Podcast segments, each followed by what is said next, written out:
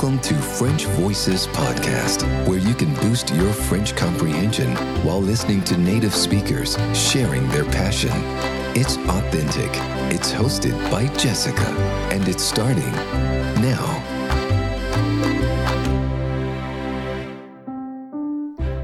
Bonjour et welcome on French Voices. This is episode 18. I hope you're having a great day. Thanks for allowing me to be part of it. Have you seen that I include listening questions with each episode of French Voices? Uh, I've just changed the way the questions were presented following a feedback from one of my students who uh, was telling me that she was sometimes having a bit of trouble because the questions were not in chronological order. Um, they actually are in chronological order because I split the episode into different parts, but I do I did separate um, the easier set of questions from the harder set of questions. And so if you do both sets, yes, there's um, sometimes a little bit of going um, back and forth. So I've tried to address uh, this um, little problem and I have put all the questions in chronological orders this time, um, indicating the harder questions with a little star sign.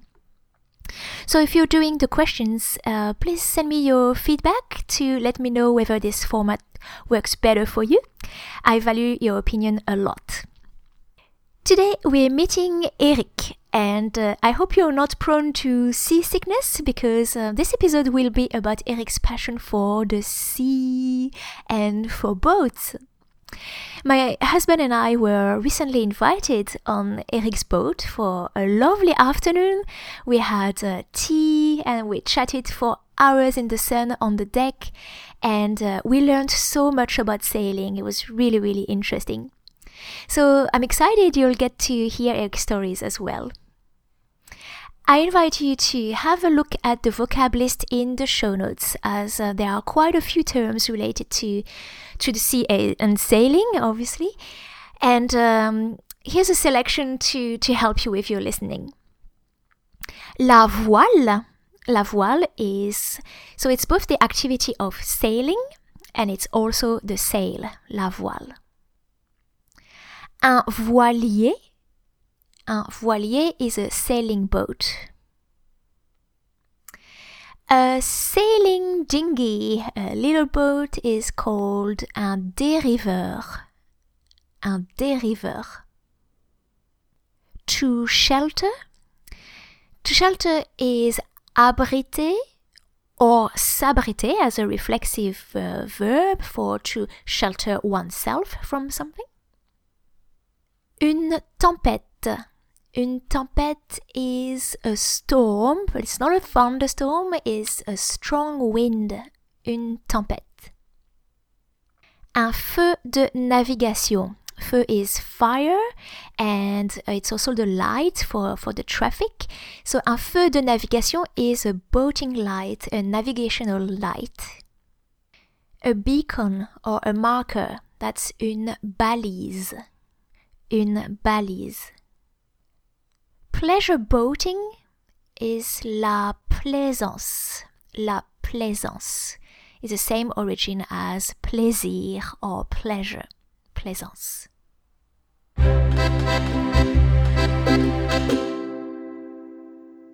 Bonjour Eric. Bonjour Jessica. Tout d'abord, Eric, merci d'avoir euh, accepté de participer à cette interview pour euh, French Voices. Alors, je vais commencer par euh, la question typique que, tout le monde se pose au sujet des expatriés, c'est-à-dire euh, comment est-ce que tu es arrivé euh, en Australie, puisque tu vis en Australie aujourd'hui, et d'où tu viens en France, puisque tu es français à l'origine? Voilà, bon, je suis français, disons, je suis né à Paris. Mon père était pilote dans, l'armée de l'air. D'ailleurs, il a fait ses études aux États-Unis de pilote de chasse. Et on a vécu très tôt quand j'étais jeune, j'avais 5-6 ans au Maroc et en Algérie. Et nous sommes rentrés en France en 62-63 après la guerre d'Algérie. Et nous sommes euh, installés sur la, la, côte ouest de l'Atlantique, au Sable d'Olonne, qui est, qui est une région très très importante en, en voile et en construction navale, le voilier. Ensuite, euh, j'ai fait bon, des études de, dessin industriel, mais je crois que la mer m'intéressait plus et j'ai, je me suis dirigé vers l'enseignement de la voile. Mhm. Une fois que j'ai eu mon, mon, diplôme de moniteur national de voile, j'ai j'ai travaillé un peu au club. J'ai fait d'abord mon service militaire, bien sûr, où, où j'étais en, en en Somalie française et je représentais l'armée de l'air en, en voile en compétition et, et j'enseignais la voile aussi. Après, je suis rentré en France euh, et j'ai travaillé au Club Med pendant deux ans. Alors, on peut expliquer brièvement ce que c'est le, Club Med, donc pour les, auditeurs étrangers qui ne connaîtraient pas. Le Club Méditerranée, c'est une, grande euh, compagnie française euh, pour les vacances qui ont des villages euh, un peu partout dans le monde. Mm. Et disons que l'été, la voile, c'est l'activité principale au Club Méditerranée. Donc, j'étais responsable de, de voile et c'était c'était intéressant parce qu'il y avait une organisation, et il y avait une ambiance, il y avait beaucoup de choses à. C'est pas, faut pas croire qu'on est en vacances quand, quand on travaille au Club Med. Toi, non, mais tu travaillais pour des vacanciers. Je travaillais pour des vacanciers, oui, donc, ce qui était c'est quand même euh, une ambiance agréable parce que le soir on dîne ensemble, on prend un verre au bar et on parle de voile ou de ce qu'ils ont fait de la journée et, et c'est comme ça que j'ai connu ma femme qui était infirmière au club. Ah bon, d'accord. Et, euh, donc, je l'ai connu en Italie, euh, dans un village en, en Calabre. Et ensuite, euh, j'ai eu un poste de responsable de voile à l'éducation nationale en Corse. Donc, je suis resté cinq ans à l'éducation nationale, où j'aimais beaucoup. J'avais une grosse base de, de dériveurs, une, une, centaine de dériveurs, donc ça faisait, ça faisait beaucoup de petits pirates sur l'eau. Qu'est-ce que c'est un dériveur? Un dériveur, c'est un, un, petit voilier pour, euh, pour les enfants, ce qu'on appelle l'optimiste, qui a été ah, okay. qui a été découvert, euh, qui a été construit. Le premier a été construit aux États-Unis. C'est un Américain qui a, ils appelaient ça une caisse à savon. C'est un tout petit bateau pour, euh, pour les, les jeunes à partir de, de 6-7 ans. Mhm. Et qui est, qui est très pédagogique, qui est très facile à, à pour découvrir la voile. Et, et, toutes les écoles de voile à l'époque ont, ont, commencé à en posséder. C'est venu en France et, et j'avais d'autres dé, dériveurs aussi pour, pour des plus des adolescents, des plus grands quoi. Donc tu as enseigné la voile en Corse? Oui, oui, je, m'occupais d'une école de voile euh, d'éducation nationale. Donc l'été, on avait on avait beaucoup de monde, on avait c'était les jeunes campaient, il y avait des grandes tentes et ça faisait euh, quatre sessions de voile par jour, 150 euh, ah, wow. à chaque fois, ça faisait 600, 600 enfants par jour à passer en, sur l'eau. Wow. Uh-huh. Donc, euh, 10 bateaux de sécurité, il y avait, il y avait beaucoup de monde pour organiser quand même. C'était, uh-huh. assez sérieux au niveau sécurité et encadrement et, et gestion de. Mais ça, ça m'a passionné. J'adorais enseigner la voile.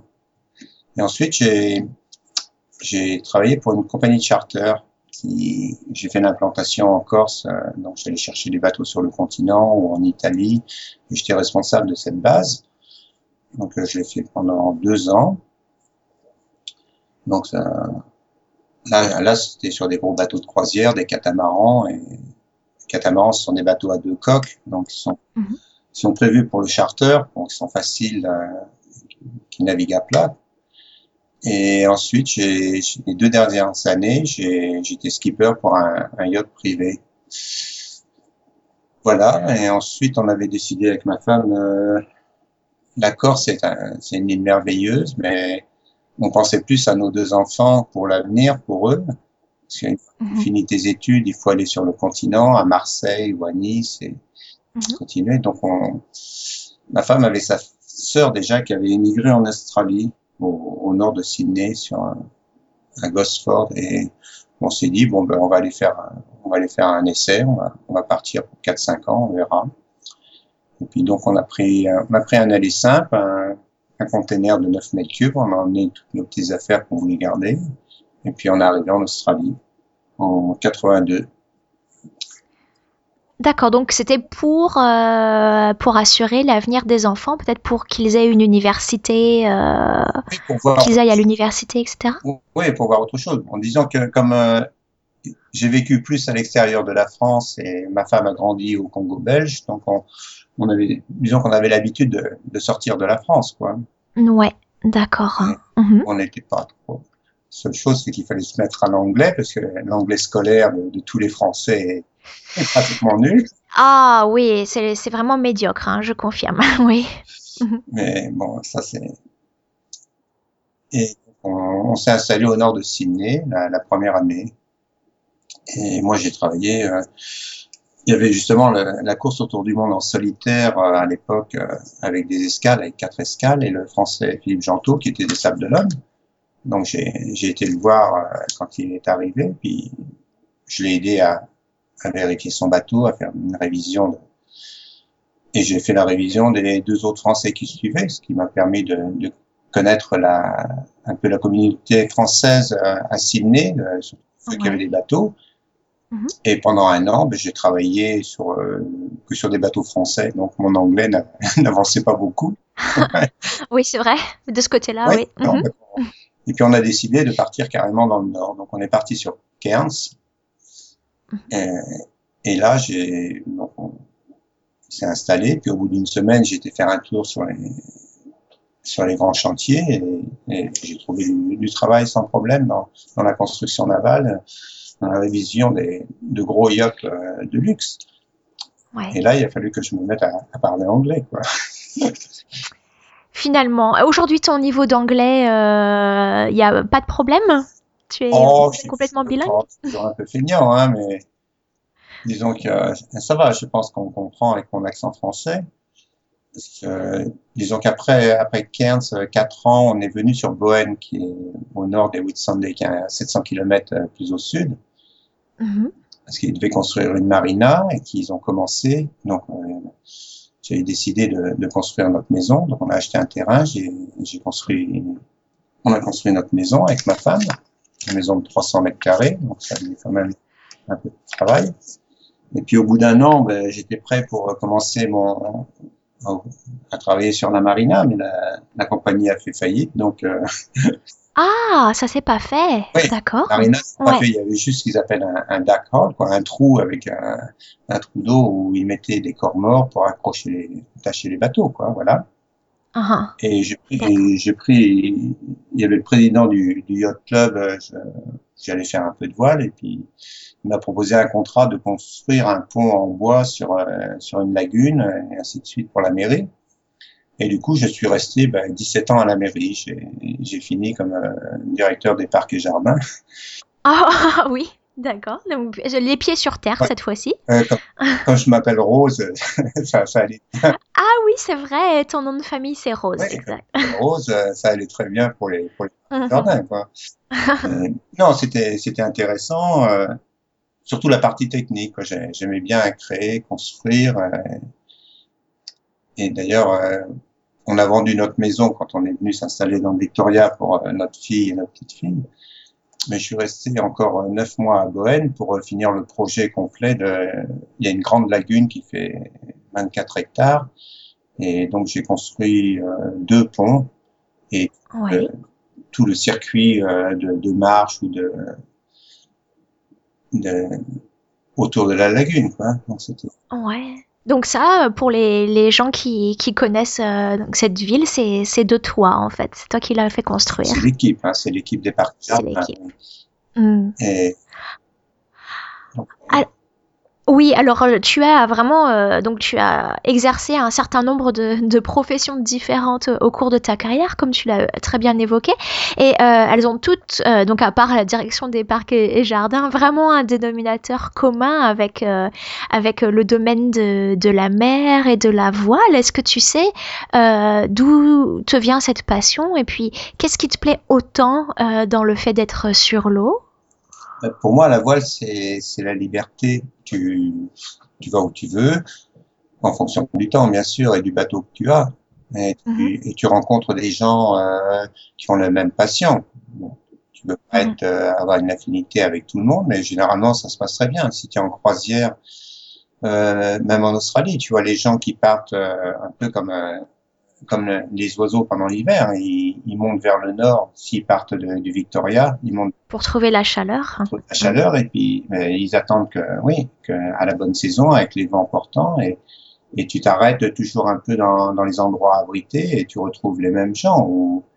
Et ah oui. c'est un peu partout dans le monde. Hein. Tu, si tu pars de, de France pour aller aux Antilles, tu, tu vas attendre au mois d'octobre, tu vas attendre euh, ce qu'on appelle les alizés, les vents portants qui vont te pousser vers, euh, vers les Antilles et puis tu, et puis tu traverses l'Atlantique et tu traverses le Pacifique pareil. Euh, c'est en fonction des saisons et c'est des routes qui, qui, qui datent ben, depuis l'Antiquité. Hein. Si tu prends, si tu lis Homère qui est, qui est la mythologie grecque, ben, tu retrouves toute la, l'Odyssée de Homère, toutes ces, ces routes en bateau, euh, tu retrouves la Corse, les mouillages exactement où il allait s'abriter quand il y avait du Mistral ou en Grèce quand il y avait du, ce qu'on appelle le Meltem, qui est un vent un peu comme le Mistral, qui est très fort. Et donc tu retrouves tout ça. Rien n'a changé si tu veux. Maintenant, avec la technologie, maintenant il y a des courses autour du monde ou des courses en Atlantique, comme je faisais pour monter en Atlantique Nord. Donc là, il te faut des bateaux euh, très très solides parce que monter. Euh, à, cause de la glace, c'est ça? De la glace, mais l'Atlantique Nord, bon, ben c'est, tu, tu vas prendre des dépressions, tu vas prendre des tempêtes, tu le sais. ah oui. Uh-huh. Donc, euh, je faisais des courses avec un ami qui avait un très beau bateau de 16 mètres en aluminium. Et on faisait des courses, on montait en Islande. Donc, euh, monter en Islande et passer le nord de l'Islande, tu passes par le, le cercle arctique. C'est-à-dire que tu plus de 60 3 degrés et, et, quelques minutes. Donc c'est très haut. Tu es en haut du, es en haut du globe. Et en, plein été, c'est l'été austral là-haut. Il fait jour toute la, tout le temps, en fait, c'est ça. Hein euh, tu vois le soleil qui fait un, cercle complet, qui, qui passe pas en dessous de tu vois. Donc, tu, tu navigues un peu sur une autre planète parce que tout est, est très fort, très violent, que ce soit les vents, les, en plein été, tu, tu, prends de, tu prends de la grêle, de la neige ou une dépression euh, arctique. Ouais, d'accord. Bah, alors justement, est-ce que tu as des, des moments euh, particulièrement mémorables euh, de, de, tes voyages euh, Tu m'as dit, je crois que tu avais vu un, un orque une fois ou c'est ça? ouais, de l'Islande, j'ai vu trois orques qui étaient en train de, de chasser des saumons, je pense. Oh, c'est des torpilles qui passent, tu vois, un aileron bien droit, pas, pas les orques que tu vois dans les marinelands, tu vois, qui sont, qui sont stressés et qui ont l'aileron qui est complètement couché. Là, c'était vraiment des torpilles qui, qui chassaient, tu vois. Et, ouais, il y avait les baleines, il y avait les dauphins de, l'Arctique aussi. Euh, beaucoup d'oiseaux aussi, c'est ça qui est merveilleux. T'as, beaucoup d'oiseaux, t'as des canards, des puffins, des, mais alors en pleine mer, les oiseaux, ou c'est vraiment quand on approche euh, du continent? Non, quand tu traverses l'Atlantique, tu as des oiseaux qui te suivent et qui viennent se mettre euh, le long le long de tes voiles, tu vois, le bateau, entre la, voile d'avant et la grand voile, parce qu'il y a une aspiration, euh, un phénomène physique. Donc ils, sont ils sont aspirés, ils sont là, ils bougent pas, ils sont à deux mètres de toi, tu marches sur le pont, ils te regardent et tu, tu les transportes, quoi, en fin de compte, ils le savent. Donc ils viennent et puis ils repartent, ils vont, ils vont pêcher. Ouais. Et, et d'autres moments euh, particulièrement marquants euh, qui te viennent à l'esprit? Euh, En Atlantique Nord? Oh, euh, dans tes voyages euh, autour du monde? Ouais, mais je pense que l'Atlantique, c'est là que j'ai découvert la voile. C'est une mer qui est, qui est très dure, qu'il faut. De toute façon, il faut toujours respecter la mer, c'est ce que j'ai appris. Mhm. Mais la mer la plus la plus dangereuse, ça serait ça serait la Méditerranée. ah bon? moi. Oui, c'est parce que la Méditerranée, tu peux passer du calme plat à une tempête euh, euh, Mistral euh, très très vite avec des vents qui tournent de 180 degrés. Tu te crois abrité, et puis en fin de compte, tu es un peu pris au piège. Donc faut faut faut beaucoup anticiper sur euh, sur la Méditerranée. La météo ah. change très vite. Et, maintenant avec la technologie, bon ben avec les, les, radios VHF et ainsi de suite, les bulletins météo, c'est beaucoup plus facile. Il y a, il y a 30 ans ou 40 ans, il n'y avait, avait, pas de bulletins météo en permanence, on n'avait même pas de, radio à bord. Hein. On, faisait notre notre météo nous-mêmes un peu. Alors justement, euh, donc on s'est rencontrés il y a deux semaines, deux semaines et demie de ça. Tu, tu nous as accueillis, mon mari et moi, à bord de, de ton bateau, de ton, de ton voilier, et euh, on a appris beaucoup de choses. On a discuté tout l'après-midi avec toi. C'était vraiment euh, super. Et moi j'étais très étonnée parce que tu, tu m'as dit plusieurs fois, ah désolé, désolé Jessica, on ne peut pas faire de voile aujourd'hui parce qu'il y a trop de vent. Et ben moi, je me souviens que j'étais, j'étais assez étonnée parce qu'il y avait un grand soleil et je me disais, mais où? Enfin, je sens pas vraiment le vent. Et euh, est-ce que tu peux euh, raconter aux auditeurs quels, euh, quels indices visuels tu, tu repérais pour, pour t'informer sur les, les conditions météo juste en regardant autour de toi? Oui, ben je, savais que j'avais pris une météo à la radio, mais bon, T'as triché. Il faut... Non, non, mais je, prends toujours une météo. Euh, la voile, faut anticiper, tu vois. Donc, euh, quand tu anticipes, tu es en sécurité. Si tu anticipes sur la météo, sur la mer, sur euh, sur toi-même, sur ta... et donc il y avait, oui, ils prévoyaient 25-30 euh, nœuds et ils sont passés plus plus au nord. Et en fin d'après-midi, on, vu, on a été faire un petit tour oui, tu m'as montré, euh, donc c'était très intéressant, tu m'as montré les, nuages, donc les différents types de nuages et comment ils avaient changé de position dans, dans le ciel. On pouvait voir euh, d'où le vent venait. Et puis aussi euh, la forme des vagues, notamment donc un mot que je connaissais pas, donc c'était la, la risée. Est-ce que tu peux expliquer ce que c'est d'ailleurs? Les, les, nuages, il y a une évolution toujours. Euh, bon, dès qu'il y a du vent, il y a toujours une évolution euh, un peu permanente. Tu vois les différents nuages qui, qui t'indiquent si le vent va monter ou, ou si ça, ça, va se calmer. Et puis les risées, ce qu'on appelle une risée, c'est une accélération du vent sur l'eau. Donc tu vois l'eau qui frise. On voit le, le, haut des vagues qui est un petit peu blanc. Oui, tu, donc tu vois le, le vent qui arrive et la direction surtout. Donc c'est ça sert surtout quand, quand tu fais de la compétition. Les risées, tu les cherches pour, euh, pour aller plus vite, quoi. Ah oui, pour un peu pour surfer dessus euh, à grande vitesse en fait. Ou pour accélérer, oui, que tu sois sur un petit dériveur ou sur un gros, un plus gros bateau, tu, tu, tu cherches les risées pour, euh, pour en profiter. D'accord. Et peut-être que cette euh, terminologie, euh, c'est un, un vocabulaire intéressant pour les, les étudiants. Est-ce que tu peux expliquer euh, donc comment on appelle le côté droit et le côté gauche du bateau? Et tu avais aussi expliqué un, un système de, de couleurs qui leur était associé. Oui, le, ce qu'on appelle en français bâbord et tribord. Je pense que ça vient de, de la, la vieille, vieille marine à voile, où bon, ben, les à l'époque où les, bateaux de, de guerre avaient des canons. Et vu que les, hommes à l'intérieur étaient pratiquement illettrés, donc faut savoir euh, sur de quel euh, de quel côté ils étaient. Donc tu divises le mot batterie en deux, bas à gauche, bâbord, et tri, tribord. Ah Quand il fallait faire feu, ils disaient batterie bâbord. Donc ceux qui savaient bas, ils, étaient à gauche. Quoi. Waouh, d'accord. C'est une des vieilles terminologies. Je pense qu'elle est exacte pour moi parce qu'elle est mhm. logique. quoi. Quand tu parles, mhm. si tu donnais des ordres à des, des, gens qui étaient illettrés, donc il suffisait qu'ils savent euh, qu'ils étaient dans la, dans la batterie bâbord ou la batterie tribord. D'accord, donc c'est un moyen mémotechnique pour, euh, pour connaître sa, sa, gauche de sa droite. Mm, mm. Mm, les, les, feux de navigation, c'est pareil. Rouge, c'est à bâbord, vert, c'est à tribord. C'est pareil que sur les avions. Hein. Et blanc, c'est à l'arrière. Et quand tu rentres de, de nuit dans un, dans un chenal, dans un port, tu auras les balises rouges à bâbord, donc à ta gauche, et les balises vertes à tribord ça te permet de te guider ou, de connaître la, position d'un bateau dans la nuit, savoir si tu arrives euh, à sur sa gauche ou par derrière? Voilà, ça, te mm. positionne tout de suite s'il vient de face. Si tu vois rouge et vert, ben, tu sais que tu l'as de face. Si tu le vois à vert, tu sais que tu l'as sur sa, que lui, tu le vois sur sa droite, quoi, sur tribord, et inversement. Mm. Mm, ça, ça donne pas de, tu le sais tout de suite, ta position par rapport à lui et, lui par rapport à toi.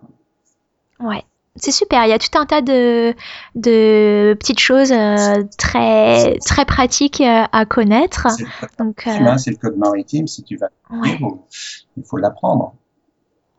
D'accord.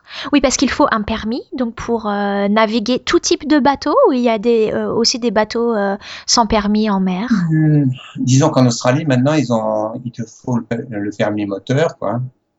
D'accord. Même, même en voilier, parce que Donc même pour les bateaux sans moteur, Oui. il faut un bateau, un permis moteur. sur un voilier comme sur, mon voilier, il faut, il te faut un permis moteur, quoi, un permis de Mhm. En. France, maintenant, avec le marché commun, pense que tout a changé, mais je pense qu'il faut aussi un, un permis moteur euh, pour, une navigation de catégorie. Quoi. Maintenant, il n'y a plus que deux catégories. Avant, il y en avait quatre ou cinq. Et donc, moi, à l'époque, j'avais passé mon premier en, en 72, tu vois. Donc, il me donnait euh, le permis B. Bon, le permis A, c'est le permis juste moteur pour euh, petits bateaux. Tu vois. Moi, j'ai passé le permis B qui donnait jusqu'à 150 000 des côtes, 150 000 nautiques. Tu vois. Ah, ça te permet d'aller jusqu'à une certaine distance euh, de la côte. Donner un tonnage jusqu'à 15 tonneaux, ce qui fait à peu près un bateau de, dans les 17 mètres, si tu veux, un moteur, tu vois. Hmm, D'accord. Permis C, après, c'était illimité euh, au niveau plaisance, hein, je parle. Au niveau plaisance, quoi. Mhm. Le permis C était illimité en distance et en tonnage. Maintenant, ils ont refait toute une régulation. euh, D'accord. La- la- les régulations ont changé. Oui, ils ont, je crois qu'ils ont simplifié beaucoup de choses et réduit beaucoup de, de paperasse et ainsi de suite. quoi. Eh ben, c'est bien. Pour une fois que la, la, la France ou l'Europe euh, réduit, euh, parce que la, la paperasse, comme tu Ah dis, c'est, c'est quand même caractéristique de, de la France, toutes les démarches administratives, les papiers à signer pour tout. Donc, On veut pas. Ma femme va rentrer en septembre en France pour faire sa retraite parce que c'est tellement compliqué en la faisant. oh oui. oui, ouais, ouais. J'ai, eu une, euh, une personne qui m'a contactée, euh, une Française expatriée qui m'a contactée euh, il y a quelque temps pour euh, me demander de l'aide pour, pour, trad- Oui. pour traduire ou comprendre des documents sur la, la retraite parce qu'elle avait travaillé en France euh, il y a très très longtemps. Et pour moi, c'était un casse-tête. Le jargon administratif français ne, ne facilite pas les, Non, les choses, même pour les Français, hein, pour les francophones. On comprend rien. Eric, il est temps de conclure cette interview. oh, déjà. Le temps est passé vite, hein? Oui, Oui, et bon, on pourra continuer, euh, bien sûr, rester en contact et puis continuer à discuter tous les deux. Mais euh, on va laisser les, les auditeurs de French Voices euh, qui, qui doivent avoir le, le cerveau qui fume après tant de compréhension orale. Pour moi, à titre personnel, je trouvais ça très intéressant. Et pour les étudiants euh, de français aussi, hein, ça leur donne vraiment euh, quelque chose de complètement nouveau à, à découvrir. hein. Donc, euh, merci pour ça aussi. je leur souhaite de leur faire découvrir de, de partir naviguer et surtout qu'ils qu'ils respectent la mer parce que c'est dans tous les domaines, que ce soit au niveau de la, de la pollution ou au niveau de la, de la sécurité pour eux. Mais c'est un monde merveilleux. C'est un très beau message. merci euh, pour ce, ce message de conclusion, Eric. Allez, merci Jessica. Bonne soirée à Pas tous. Bonne soirée, au revoir.